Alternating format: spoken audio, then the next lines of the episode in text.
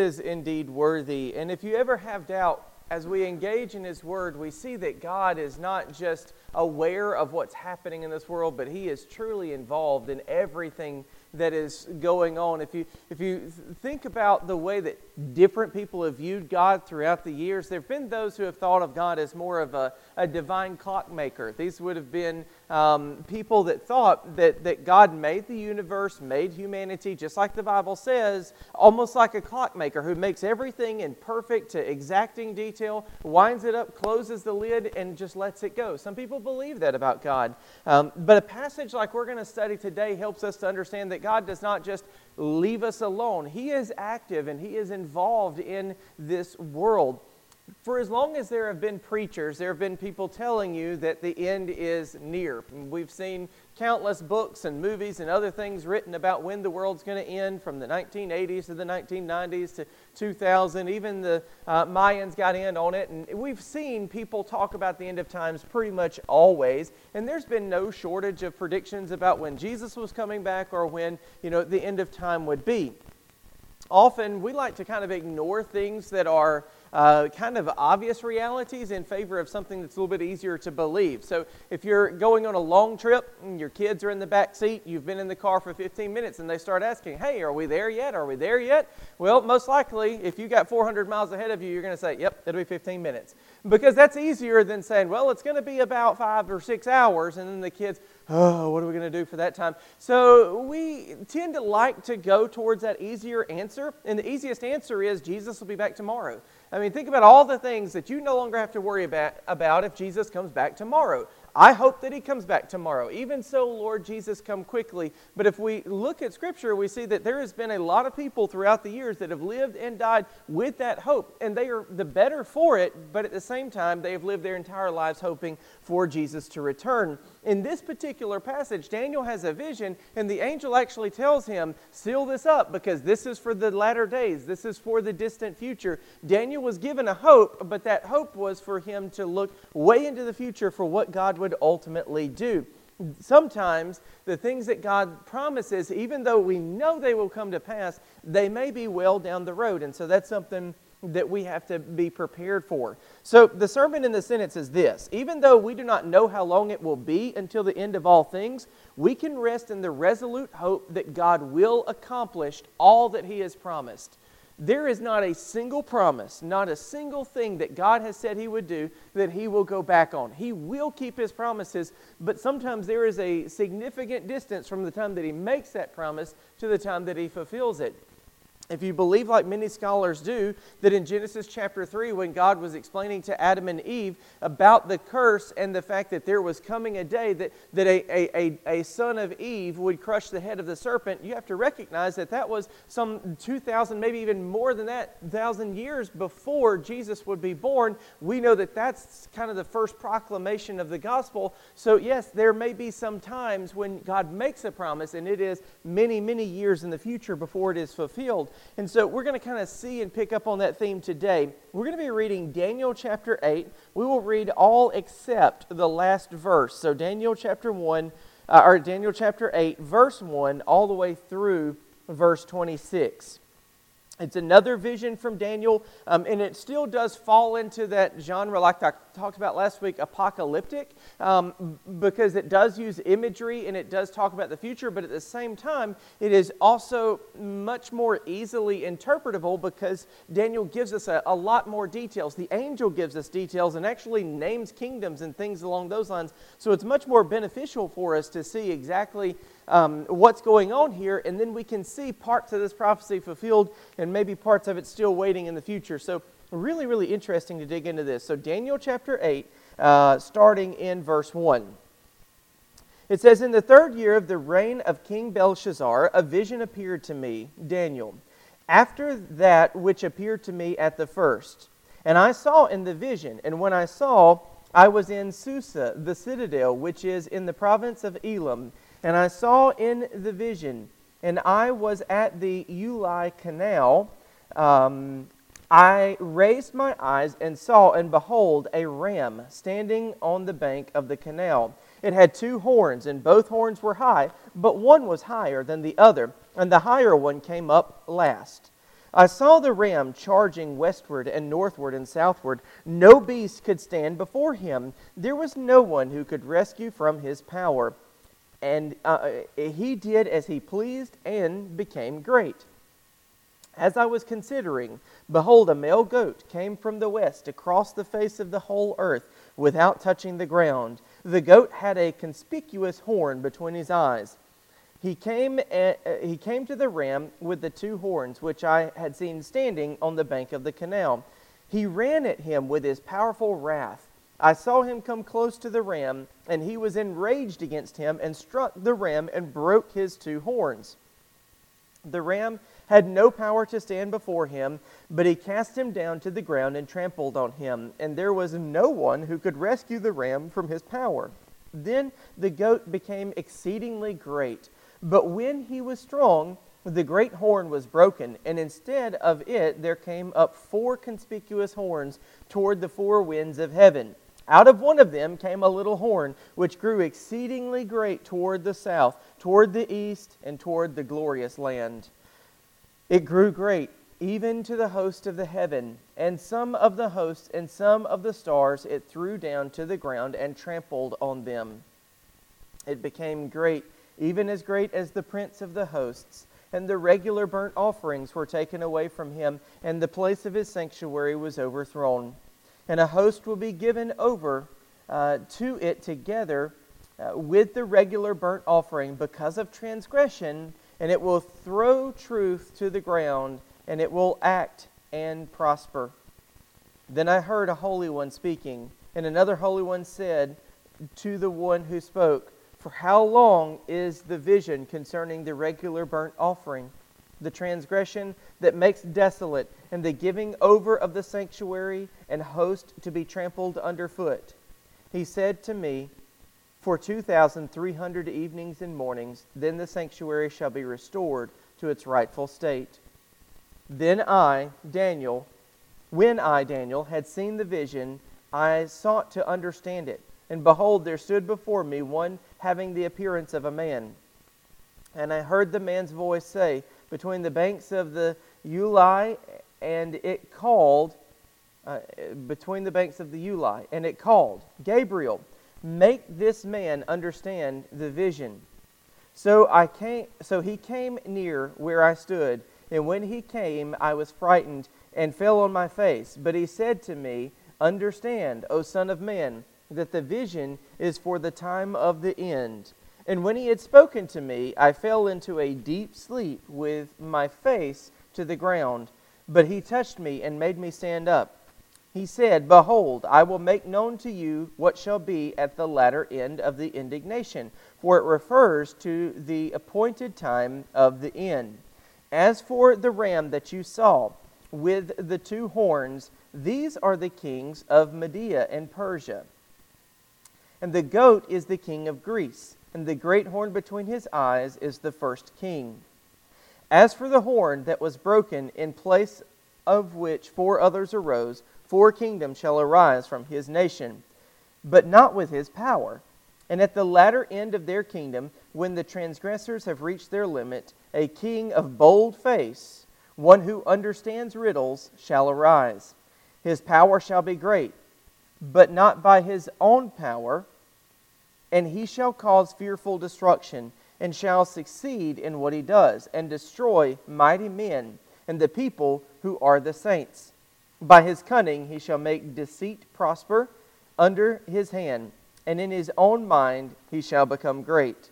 Without warning he shall destroy many, and he shall even rise up against the prince of princes, and he shall be broken, but by no human hand. The vision of the evenings and the mornings that has been told is true, but seal up the, division, the for it refers to many days from now. Okay. So as we get into this, we, we definitely see the, the ram, and so we're going to look at it in terms of the ram, and then we're going to look at it in terms of the goat. and then we're going to look, uh, or, or the rams and the goat, and then we're going to specifically look at that little horn and see what this has to do.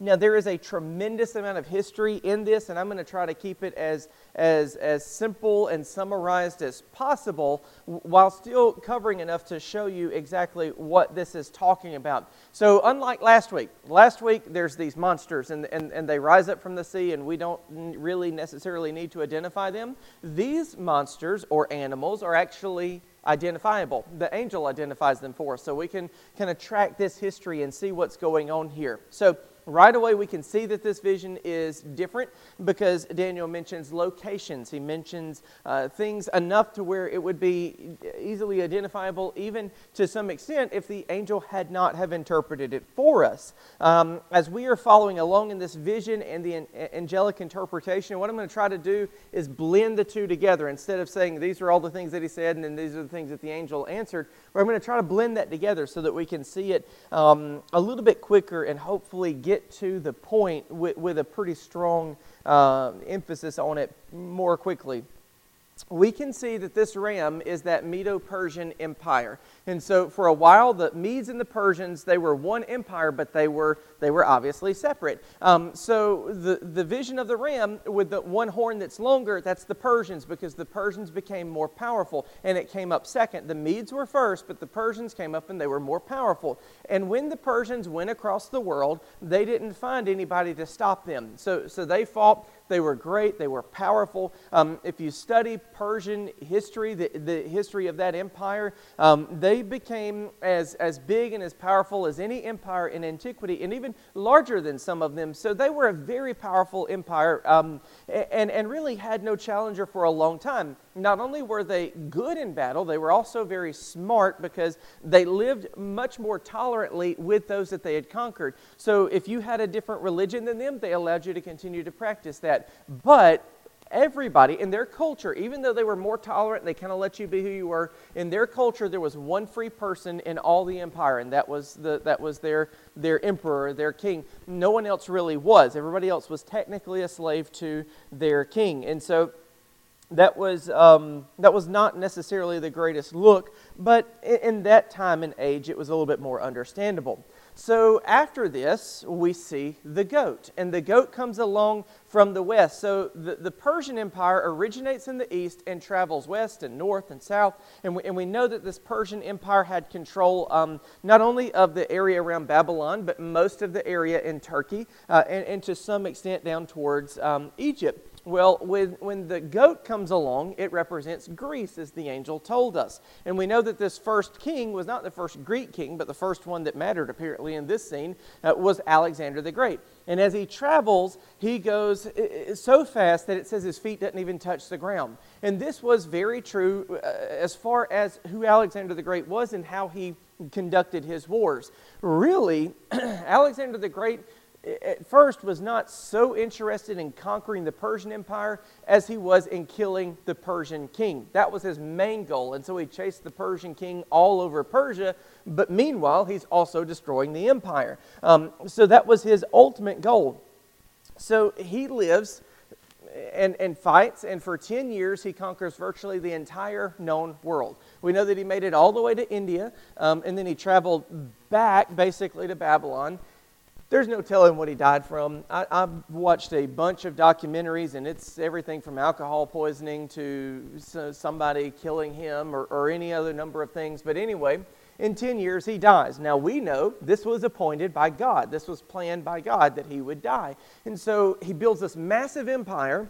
In the span of 10 years, he goes from, you know, basically a, a provincial king of, of Macedonia and Greece, and really kind of barely hanging on to that at times, all the way to emperor of the world, as far as they knew it at that time, in 10 years. Well, he dies. And so, in his place, and, and, this you could pull it from any history book, but we see it here in Scripture, there were four generals. And all of Alexander's empire was broken up into four different kingdoms. I mean, you cannot get more directly here is prophecy, here is Scripture, and here is history because he had four generals that took over the different areas of his, um, his empire. All we really are interested in is First, Ptolemy. Ptolemy had the, the Egypt, or, or, that, that southern part, so he had Egypt and up to what would be Israel today. Um, and then the Seleucids, which originally had basically Syria, Turkey, and, and, and, further, to the, further to the east over toward what he had taken toward India. So that's all they had. Um, but what we see in, in this passage is that after a while of those four horns, one little horn rises up. So the Greeks never had the same kind of power or the same kind of um, just the charismatic ability that they did under Alexander the Great. But the Seleucid Empire begins to get powerful. So they take all of what we would think of as Syria and Israel and all of that whole region. They take that from the, the line from Ptolemy, which was the Egypt people. And so they have this line. And so a guy named Antiochus III has all of this area and they are very tolerant as well. They will continue to let you worship any way you want to and those kinds of things. Um, but what we see is that things change. And so I've got ahead of myself. I'm in that little, um, the little horn already. I'm going to stop there and just kind of uh, back up a minute. Alexander the Great, by historical standards, he's one of the greatest military strategists ever. Now, he was a little bold individually. Uh, he was bad about getting on his horse and riding right into the middle of the enemy line, and then his, his version of the Praetorian Guard had to follow around behind him and scramble around to make sure he didn't get himself killed. But his strategy was as good as anybody had ever seen at that particular time. And so he is known, you don't get the title great for no good reason. So he has this title great, right? In history, he's celebrated as one of the best. But in the scheme of, of, of God's plan of the world, he's basically a footnote. He rises for a purpose, which is to trample the ram, the Persians, and then he is broken and split. And so it helps us to remember that all of these powerful nations, all of these powerful people, no matter how they gain their power, through trick or through, through military might or through some other means, they are players in a play that God Himself is writing. They come on the scene when He commands it, and they leave the scene when He commands it as well. Alexander the Great and all the others that, that, that, that have been mentioned or have existed, they all come and they go the way that God's, God plans. Earthly kingdoms rise and fall constantly, but only the kingdom of the Lord endures forever. That's something that we have to remember when we look at America or when we look at any other country. We know that for always, for all of history, countries have risen and they have fallen. They have come and they have went, but only God's kingdom lasts forever. The message of the ram and goat is that no matter how big and bad the monsters are that we face, they will fall at the appointed time. It may not be the most convenient time for us, but they will fall. God will have his victory, no matter what it is. And, and I would say that that does apply for personal life and for public, but we have to remember that God is actively in control. God is the one that raised up the ram, and God is the one that raised up the goat, and God is the one that brought them both low. We have to remember that because when you talk about the Persian Empire, the Greek Empire, the Roman Empire, those are, those are big things, and historians look at that and think these are some of the greatest times of all of humanity. God directed that. And when it was time, God wiped them off the stage and started over with a new empire. For whatever reason, God is in control. That's the most important thing that we remember. The Jews were suffering in exile, or the Jews who were suffering in exile, and we who struggle to find our place in this world today both take hope in the knowledge that God is the king maker and the king breaker. Whatever is going on in your life, you might be under some power that you can't personally overcome. That's where we as Christians, we find our consolation in our faith. We find our strength in, in the hope of Jesus Christ, and we wait. We will never, there will never be a force on earth so great that the Lord cannot control it. You know, you look at some of the cultural movements throughout the past. You look at some of the things that are being said now, and it seems like, wow, everybody's on board with this. So how, are, how is this going to be defeated? Or, or there's too many of the others for, for the conservative or whatever it is, however you feel, God's still in control. He, no force is too great for him. And so always, always remember that. So now let's look at the little horn. So I gave you a little bit of the history. Um, so when the empire breaks up into four pieces, the, there's a little bit of struggle, but eventually what would be known as the Seleucid Empire takes control of where Israel is. And, and that's what we really need to know. Um, from uh, this part of the Greek Empire, the Seleucid Empire, would arise a ruler eventually named Antiochus IV. He called himself the, the uh, Epiphany. He was supposed to be God revealed or something along those lines. So that's what he thought of himself from the beginning, okay? So he was not next in line to rule when he became ruler. He actually, by cunning and by trick, took the power, the authority from his nephew. Um, but he would cement his place in power through military success. He was very successful uh, in a military way.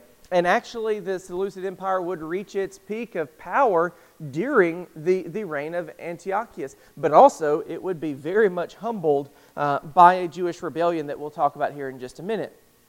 Now, Antiochus went away from the typical Greek way of thinking. The Greek way of thinking had been let people have whatever worship they have, let people have whatever God they have. We just want to show them that we're better than they are. That's, that was the basic thing. Our language is better than you, our religion is better than yours, our art is better than yours, our architecture is better than yours. That was their whole goal. We just want to show you you can be how you want to be, but we're better than you. So that was their goal. That was what they wanted to show. But Antiochus went a step further and he said, Since we're better than you, just stop doing your stuff and, and just worship and live like us. And so that's where things began to be a problem. Now, if you've heard from other New Testament studies about Hellenistic Jews, there were some people living in Israel that began to buy into this. They began to think, yes, we should live like the Greeks. We should worship like the Greeks. We should speak their language. We should do all of the things that the Greeks are doing. And so there were even some times where basically fake high priests were set up and they began to follow some of these patterns. Now, the, the scripture, the vision that, that Daniel has, mentions that some of the things that happen during this time where the little horn is, is up and doing what he's doing, he's deceiving, like knocking down stars and, and deceiving so, some of the divine. He, he even attacks the Prince of Peace at certain times.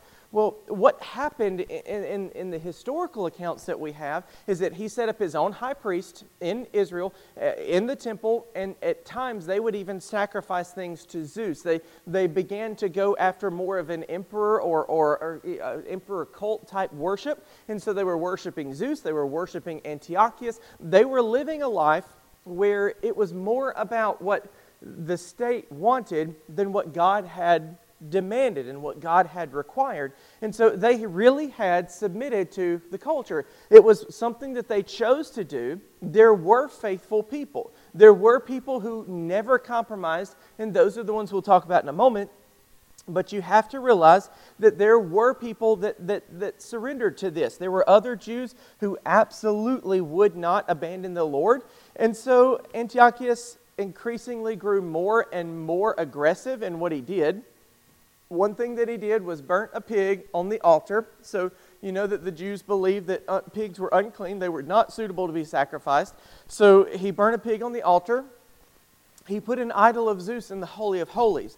They rededicated the temple to the Greek gods instead of to the one true holy God. And so, this is that desecration that he talks about that the temple is desecrated, that worship, the burnt offerings are stopped, all of this. That's what, that's what happened to, to kind of make that break. And so, this was such a great offense that it inspired a rebellion the family that started the rebellion were the Maccabees. And so the father was Matthias, and he was a, he was a priest that refused to make any kind of false sacrifice. Well, after him, he had three sons. And so these three sons, throughout their lives, led the rebellion. And their, their name, the Maccabees, is, is Hebrew for hammer. So these Hebrew hammers were actually able to, to knock back the Seleucid Empire, to knock the Greek influence out of um, uh, Judah, at least. And they eventually established a dynasty. It's called the Hasmonean dynasty. It was the last time that the Jews independently ruled themselves until 1948. So they they ruled themselves for that period of time, for about 100 years. Then the Romans came in and took over. But during that time, there was a restoration, there was a revival. Now, here's one thing to point out. Um, the only part of this that you can't literally open a history book and open the Bible side by side and say, here's this, here's this, here's this, here's this. Like so specific that God was writing history before it happened. The only thing that gets a little strange is that 200 or 2,300 days. So if you do the math on that, that's like 6.3 years.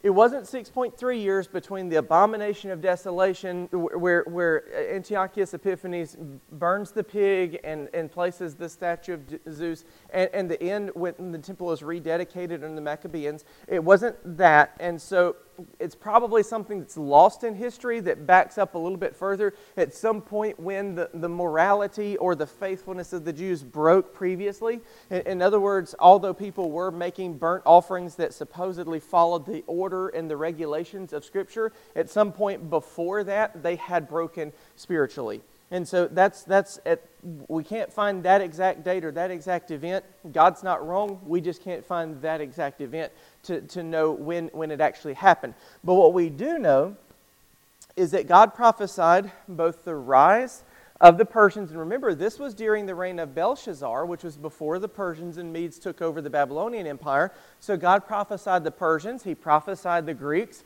and nobody was even thinking about the Greeks at that particular time. And He prophesied the Maccabean rebellion. All of this was there in Daniel before any of this ever happened. We know for a fact Daniel was written before these events. So that is an amazing thing to see those things happen. Um, at some point after the struggle between the Maccabees, the temple was cleansed, worship was restored. All these events uh, fulfill prophecy as given, but we know that there's even more to the story. So Antiochus is that oppressor, but, but he, and that's definitely a historical event. We can look at it. You can read about it in your world book. You can, you can watch History Channel documentaries about it. It happened. But he also represents that, that, that other force that has always been opposing believers, always been opposing the saints. Daniel refers to them as the saints, and I think that's great because he's not saying, you know, genetic racial Jews. He's saying those people that are faithful to God and, and that there has always been some opposer or some oppressor. So this king, he was cruel. He killed many, and, and it seems like he escalated his killing toward the end, but ultimately he could not stand before God. And so he could not find victory over the Lord or his people. In this, though, some of the things that happened were part of God's plan, God's purpose, and some of the things that happened were punishment. And we have to recognize that there is both in God's plan. There are both of those things in God's plan, and we have to be um, we have to strive to make sure that, that if, our, if we suffer, we're suffering because it's part of God's plan, not because of God's punishment. But I think that there are some situations where we might have brought some of that uh, as a, not as this church, but as the church, we might have brought some of that upon ourselves. So the significance of the little horn is to remind us that we may come under direct persecution as we try to serve the Lord. That may happen. It has happened in virtually every generation of Christians before us. So there is a chance that it will happen to us. We know that in the case of Israel, they had the motions of worship down to an art, but they never achieved the motive for worship. So they could do what they were told to do in the Old Testament. They could have the right animals, they could have the right clothes, they could have the right location, they could go through all the proper steps, but there was something about that motive that they were missing. Because of this, the Lord allowed them to be punished by an evil force for a time. There was that time that, that it was allowed, but then there was a victory afterwards. So when that appointed time was over, God granted his people the victory over the evil one and restored them to a right standing with him. This is a pattern. We, we, see, it, we see it all the way back in the Old Testament. We see it in Judges. We see it all throughout the, the, the scripture that when God's people are not faithful the way they're supposed to be, he allows a punishment, and then, and then afterwards he allows a restoration. There are Christians who have suffered for their faith, but we may enter a season soon where we suffer for our faith, faithlessness and sinfulness. Here's the thing there were Jews living in this time period that accepted the Greek ways of life. And not everything that the Greeks believed were bad, but there was enough bad. There was enough bad. And one thing that I've loved, particularly the Baptist faith and message, when it describes the Word of God, it says that it is truth without any mixture of error.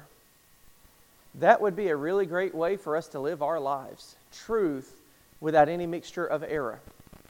Now, when Daniel, in this vision, he sees what the little horn does, one thing he says is, is that it casts down truth. It tries to destroy truth.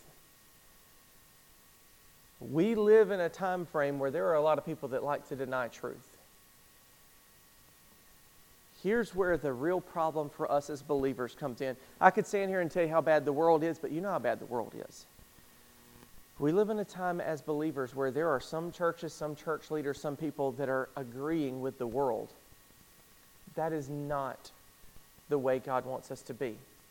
We cannot become Hellenistic Jews in that sense. We cannot take on the, the characteristics and the culture and the behaviors of the world and expect to still walk in the light and favor of God. We can't do that. That is a contradiction. And so, for us, if the world is saying something, we have to recognize it for what it is it's evil. And so, even when the world says something right, you have to remember that that's, that, that may be true, but there is a mixture of error in there, and that is a problem for us. We can't have that. We cannot have that. We must reject the world's truth because it has mixtures of error with it and seek the truth of God in His Word. That is how we must live. Because the church, if it compromises, if it just compromises a little, we have still lost something. It is just as evil for us to agree with sin as it is for us to commit it.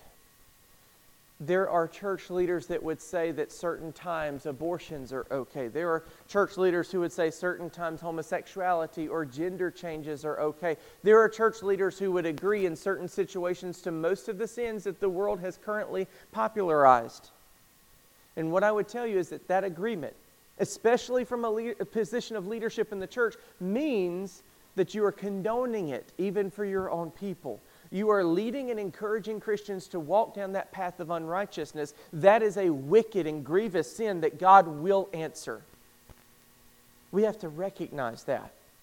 And so, what is the vision of, of Daniel here? One, the church must cleanse itself and hope in Jesus despite the trials that we are facing in the coming days or will face in the coming days. We've got to be ready for that, okay? We've got to be ready for that. The reality is, every time that the Jews suffered because of the sins of the many, there were a faithful few. And you know what? A lot of times they had to suffer right along with them. And so we have to be prepared for that. So when we talk about um, the, what's coming ahead, what, what is next for the church? So we'll look for hope in the blackest of night. Some of us are already in that black night, and others may be joining soon. Some people, even, even among our number, are already going through difficult times. And, and, and look, it doesn't have to be Alexander the Great to give you a hard time. It doesn't have to be Antiochus Epiphanes to give you a hard time. If you're going through a difficult time, th- that is that dark night. Okay, we have to recognize that. We will endure the time of testing by remembering the promises of God. Whether you're in it now or, or you're in it later, you must remember that, that it is through remembering those promises of God that will help us through.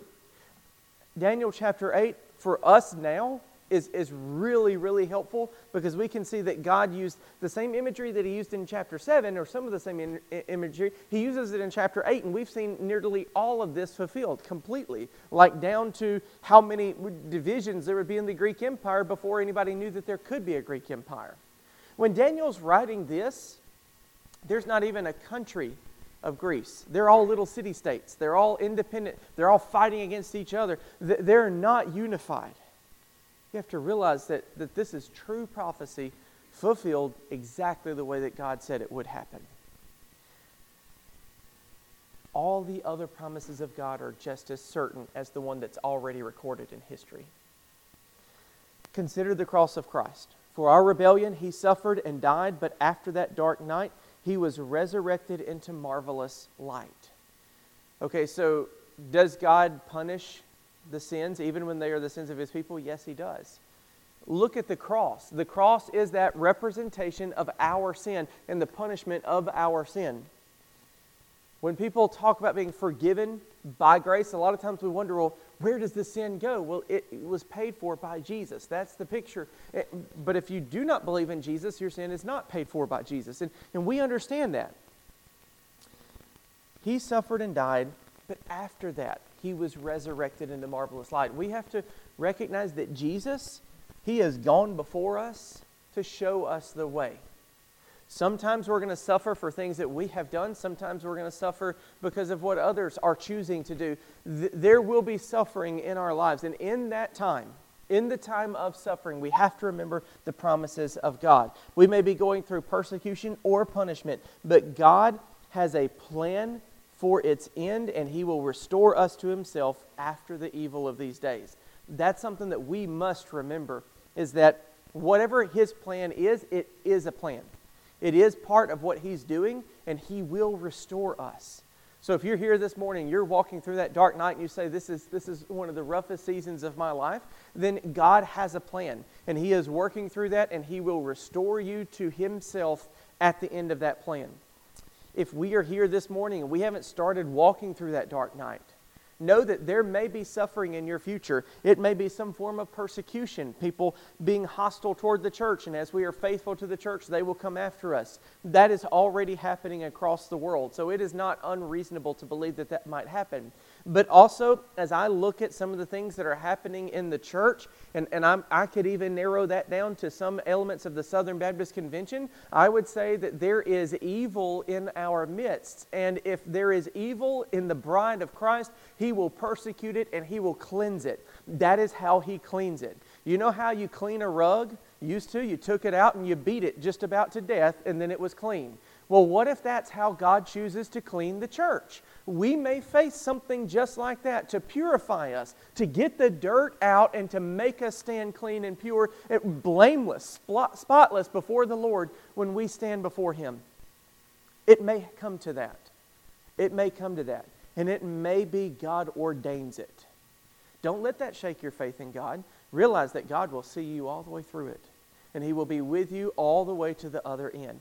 And I just want to encourage you even if the Lord tarries, even if there is a long time before Jesus comes back, because remember, the things that, that, that Daniel saw were hundreds of years in the future. And so, even if we are looking at hundreds of years before Jesus comes back, at this point, we can endure. We can wait because God has given us that ability to hope in Him. We can make it. We can stand. And that's the message of this particular chapter is stand. Even when it seems it's a long ways off, stand because we are with God and He is with us and He will carry us through. Let's have a word of prayer. Heavenly Father, I thank you so much for this time to gather together. And I pray that you instill us with the hope that will get us through our dark and difficult times. if we survey this world, we would not find a reason for hope.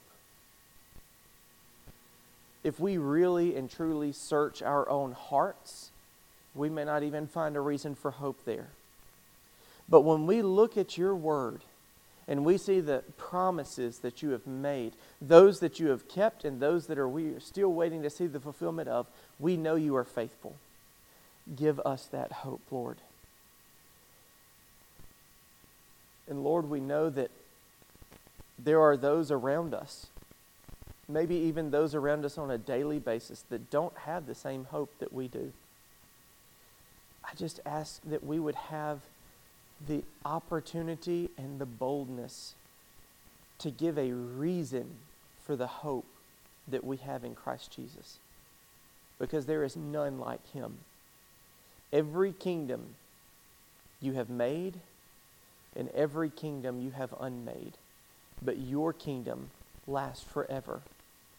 I pray that we can all be joyful citizens in that kingdom and extend that invitation to those who are not.